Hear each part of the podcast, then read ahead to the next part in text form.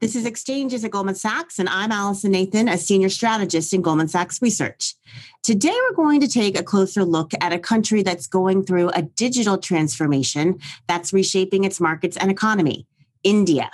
To do that, I'm joined by three people from Goldman Sachs' Global Investment Research Group Tim Moe, our Chief Asia Pacific Equity Strategist, Shantanu Sengupta, our India economist, and Sunil Koul, a senior Asia Pacific Indian equity strategist. Tim, Shantanu, and Sunil, welcome to the program. Thanks. Thanks, Allison. It's great to be on. Thanks, Allison. Tim, you and your team just published your 2022 outlook for the Asia Pacific region. Start by giving us a sense of where countries in the region stand in terms of the pandemic recovery and where India falls in all that. Well, the pandemic recovery is a key part of our outlook for 2022. And just to paint the background sketch very quickly, the key issues that are affecting markets in 2022 are generally slowing growth and generally rising rates because inflation pressures have been building and monetary policy is starting to normalize. So we have a somewhat more downbeat view, not absolutely negative. We think markets will deliver positive returns, but generally a somewhat more downbeat view just because slowing growth and rising rates typically aren't the best backdrop for equity markets. And this is where the pandemic response comes in because not everyone is at the same stage of recovery from the pandemic. So we have an indicator we call our ELI, which is the effective lockdown index that our economists produce. And it basically measures from zero to 100 the degree to which economic activity is being impaired by the various shutdown measures that have been put in place to combat the spread of COVID.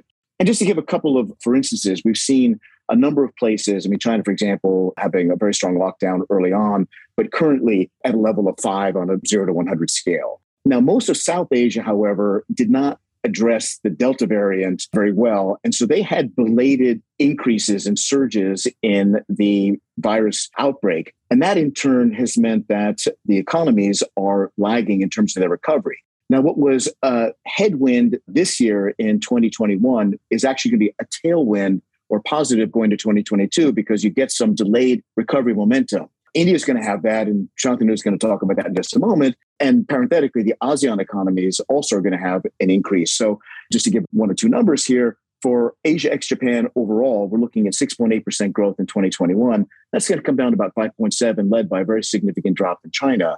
In contrast, for example, the ASEAN economies are going to grow from 3.2% up to 5.3, and without foreshadowing too much of what Shantanu is about to say, India is going to increase probably about a percentage point from 8% to 9.1. So the bottom line here is that that delayed recovery from COVID is actually going to work to the benefit of India and some of the other South Asian economies next year. Shantanu, so can you give us some more detail about the Indian economic outlook and what you're expecting? Sure. Thanks, Allison. So, as Tim mentioned, we are seeing GDP growth in 2022 at a shade over 9%. We see three factors primarily driving this growth. One, consumption will come back to trend as the economy reopens fully next year. We are also seeing some nascent signs of an investment cycle recovery driven both by a housing market revival and increased corporate capex. And finally, in the near term, we are seeing a push to growth from higher government capex as taxes so far have been running ahead of budget estimates, but the government spending has lagged. Now, this growth is likely to come with higher inflation in 2022 versus 2021. We are actually expecting core inflation to remain elevated pretty much through the whole of next year. Again, two reasons. One, as manufacturers pass on the input cost increases due to higher commodity prices to consumers, and core services inflation also increases as the economy reopens fully. Hence, we are expecting the RBI to normalize monetary policy we have called out four stages of the monetary policy normalization. Remember, India did a lot in terms of liquidity loosening and cutting the reverse repo, which is bottom of the policy corridor, into the pandemic. So we are seeing a reversal of that liquidity loosening now. So liquidity will tighten over the course of next year. And we are expecting the reverse repo to normalize first. Then in 2022 Q2, onwards up to Q4, we are expecting three rate hikes from the central bank, cumulative 75 basis points in 2022. Okay, thanks for that. So, Tim, maybe you can talk a little bit more about the market's perspective. You gave us the thumbnail sketch, but we've recently downgraded our view on Indian equities to market weight from overweight. So, what were the specific drivers behind that downgrade? So, in one word, Allison, it's valuation. It's a valuation call.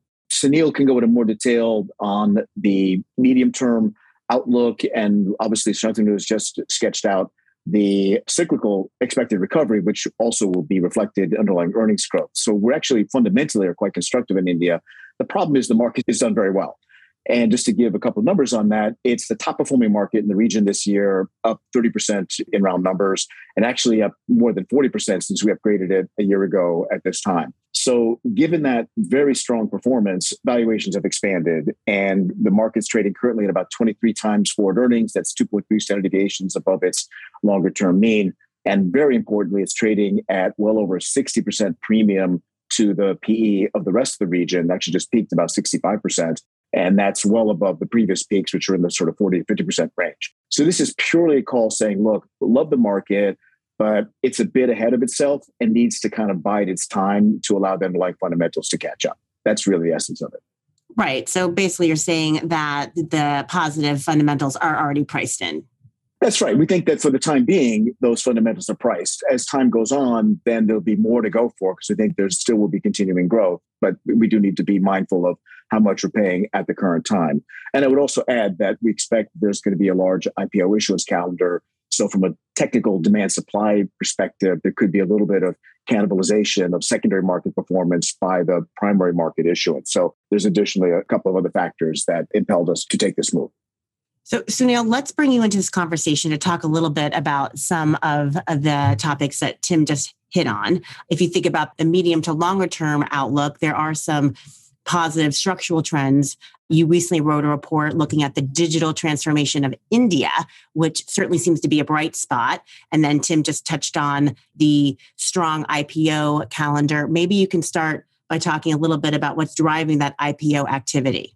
Yeah, thanks, Allison. I mean, let me just put some IPO numbers into context that Tim just mentioned. So we have seen close to $15 billion of IPO activity this year already, which is a record number and more than the last three years combined. So that's a lot of IPO activity already this year. We are expecting another 20 to 30 billion dollars per year over the next two years. So pretty strong IPO pipeline there to your question, what's driving this? I would say it's a combination of a few factors. I guess part of it is that we are at that inflection point where a lot of these startups are sort of getting to a reasonable scale from an India standpoint. What I mean by that is that if you look at the number of unicorns we have got in India, which is basically the private companies who have got at least a billion dollar valuation now, we have about 70 of them now, and obviously counting, but about half of them got to the billion dollar valuation this year alone. And there are many companies who are basically hitting 100 million in revenues. And so the companies basically feel, look, I mean, we got enough scale and with the kind of high valuations they are getting, many of them are feeling kind of IPO ready right now. I guess the other factor is that regulations were changed earlier this year in March. And so it has made it easier for these tech startups to list on the main exchange. So that's why I think we're seeing so many companies going public now, even though if you look at the last few years, the space has actually been quite active in terms of the private equity and VC players. And it seems like the action is now shifting to the public markets here. And where are you seeing the activity most? Is it concentrated in certain sectors? It's concentrated in the new economy sectors. So if you look at the top five categories, which is basically your fintech, your e commerce, your SaaS enterprise services, your education tech, your food tech, which is broadly classified as IT and IT enabled services that's more than 80% of the deal pipeline this year. So we are clearly seeing that the contribution of the new economy sectors in the market is actually rising. And how will that rise of the new economy affect, you know, what were some of the knock-on effects? How will it affect capital markets in particular? Yeah, I guess one of the key takeaways from the India digitalization report is that we think there will be significant changes in the capital markets over the next two to three years. Just to give you some numbers here, we think the size of Indian capital market will rise from current three and a half trillion to well above five trillion by 2024, which will basically make India from number seventh currently in terms of its ranking by market cap to fifth largest market after US, China, Euro area, and Japan.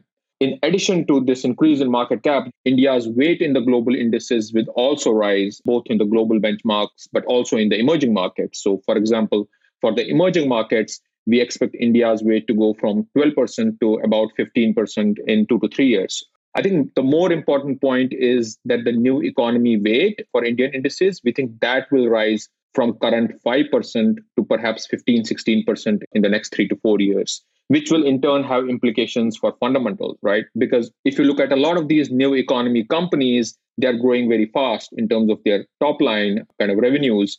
So if we just look at MSCI India as a headline index, we think its revenues can increase by as much as 20% over the next two to three years. Obviously, I think earnings will grow over time because a lot of these market leaders right now are still unprofitable, but we think they will turn profitable in the next two to three years.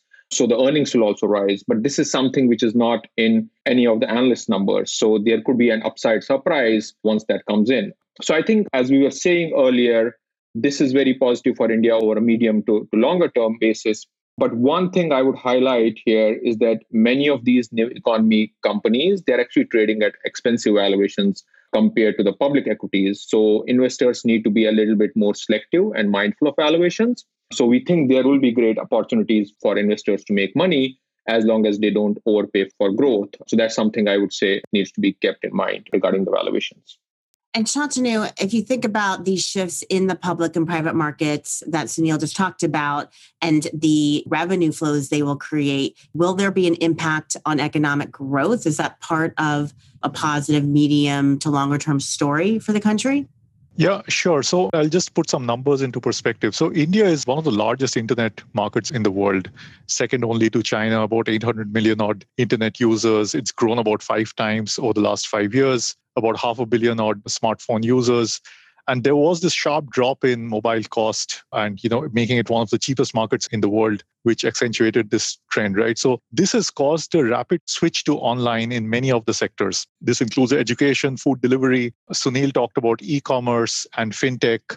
What covid did was obviously it accentuated this further because amidst the containment measures and the shift to work from home or stay at home this just grew even faster this overall is expected to have positive impact on services growth.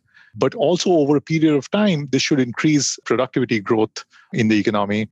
Our internet analysts think that the e commerce adoption can double over the next four years or so. And we are expecting, therefore, more investment in infrastructure and logistics to overcome bottlenecks in these sectors to aid this e commerce boom further. Finally, in terms of delivery of public goods, that is likely to become easier and subsidies become more targeted with various technological and financial innovations. So, a couple of examples a unique biometric identification system, which is the Aadhaar, which has about 1.3 billion people registered currently, and a unified payment interface for cashless digital payments to targeted customers. So, let's take a step back for a minute. How did India go from a country where its GDP per capita is still relatively low to a country that could enable these different unicorns and digital economy players to launch successful businesses? Sunil, maybe you can talk a bit about how did it accomplish that transformation? So we had a whole section on this in our report in terms of what's enabled and helped these startups to grow and launch successful businesses. I think it essentially revolves around the availability of capital from these private equity and venture capital players that I talked about earlier, the rise of the entire India internet ecosystem, and this faster shift online after COVID that Shantanu was describing earlier, the favorable regulations that we talked about.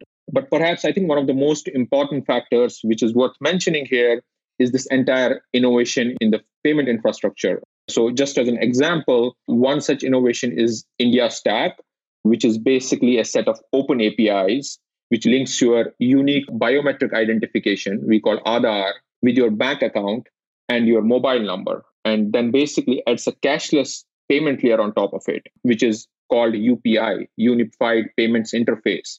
So that basically has exploded in the last three to four years. So if you look at India right now in terms of its digital payments, the UPI has overtaken both the credit cards and the debit cards put together. And it now actually accounts for more than half of the overall digital payments in India. So I guess what it does is that if you are a fintech company or say if you're an e-commerce player, it reduces your cost of setting up operations. You can now acquire customers at a much lower cost and more efficiently. So your customer acquisition cost actually comes down. If you are an e commerce player, you can sign up a large number of merchants on your platform. And so it essentially helps these startups to gain scale pretty rapidly. Just to mention here, our internet and banks analysts have actually done deeper dive on this topic. So if people are interested, it's worth taking a look. So clearly, there's a lot of positives with the rise in the internet ecosystem in India. And we see its potential to transform the economy and markets. But are there risks around that? Shantanu, maybe you could talk a little bit about some of the risks you're focused on.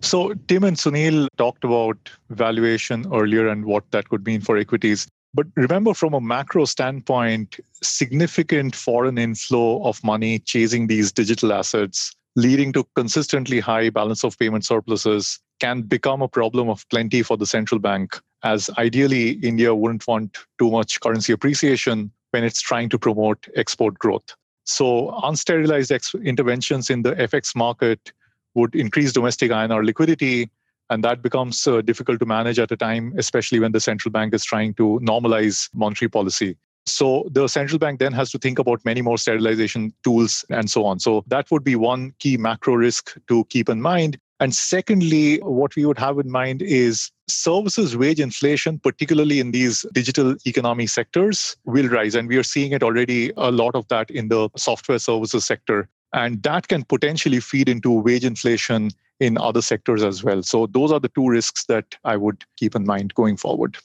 So if we think about the opportunity and risks that we've discussed. My mind goes to China. China, of course, is the poster child for digital transformation. So Tim, maybe you could talk a little bit about what India is going through, you know, is similar or different to China's journey. And if we think we're likely to see other ASEAN countries follow suit.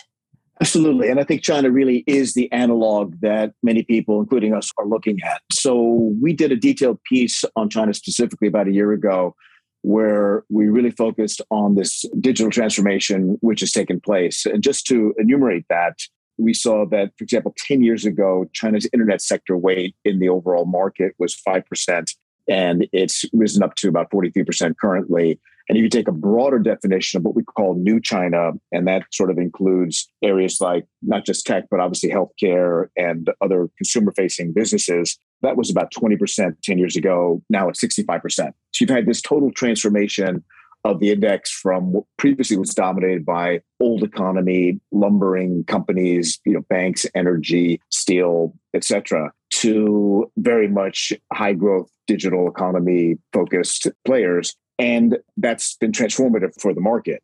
And it's resulted in China posting the best 10 year CAGR of earnings of all the markets in the region and it's generated significant amounts of wealth. So, to give one example, since 2005, New China is up about 20 times, whereas Old China is up about three times. So, it's been tremendous kind of wealth generating phenomenon which is taking place. This has obviously not been lost on people. And what we're seeing in India is a very clear analog. Now, we're not saying it's going to be exactly the same because obviously countries are different, circumstances are different, and starting points are different. But you have a number of very appealing commonalities, a very large domestic population, as Shantanu and Sunil have been noting. You've got this appealing digital stack and underlying set of technologies which enables companies to build and scale rapidly. And you've got the idea of sort of being a fast follower. If someone else has established the precedent, then it's easy to kind of copy that and then perhaps leapfrog that. So you've got a lot of circumstances that are in place for an acceleration and this digital transformation to take place. Now, it may not happen exactly the same way, almost it's guaranteed that it won't, but the potential for significant improvement to people's livelihood, for economic development, and for equity market investors for significant wealth creation, we think is very much there. And that is really central to our positive view on the medium term investment case uh, for India. Now, interestingly and happily, we're seeing this also in some other parts of the region, to your question. So we've just recently upgraded our view on ASEAN. And that's partly for cyclical reasons coming out of COVID. You get some positive momentum next year in both the economy and in terms of earnings. But importantly, there's also a digital story. And I'll just give you one statistic here, which is that currently the internet sector is about 4% of the ASEAN index. That's very soon going to go to 20% and with upside as you get the fuller inclusion into the index of the market cap of some existing players and the likely listing of others that are waiting in the sidelines, much as Sunil was mentioning for India. And then just finally, to sort of just add a little bit of icing to the cake, we've seen a similar transformation in Korea, for example. Korea was typically known as sort of a super deep cyclical, globally sensitive index dominated by shipping companies and steel companies and engineering construction companies. Now, the new economy part of uh, Korean index is rising rapidly. And I'll leave you with just one statistic. There's a so-called PBIG index, batteries, biotech, internet, and gaming. Five years ago, that was 5% of the market. Now it's 20%. So you're seeing this kind of digital fluorescence take place really throughout the region. China's been a leader, but now it's spreading out elsewhere. And we think that's going to be the root of some tremendous investment opportunities as we look out over the next five to 10 years. Well, we will certainly be watching the extent to which India and other ASEAN countries, as you just said, Tim, follow in China's steps in this regard. Tim, Shantanu, and Sunil, thank you for joining us and sharing your views. Thanks, thank Allison. you so much, Allison. Thank you. That concludes this episode of Exchanges at Goldman Sachs. Thanks for listening. And if you enjoyed this show, we hope you subscribe on Apple Podcasts and leave a rating and comment. This podcast was recorded on Monday, November 29th, 2021.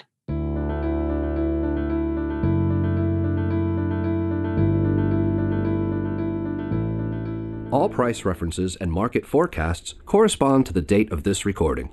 This podcast should not be copied, distributed, published, or reproduced in whole or in part.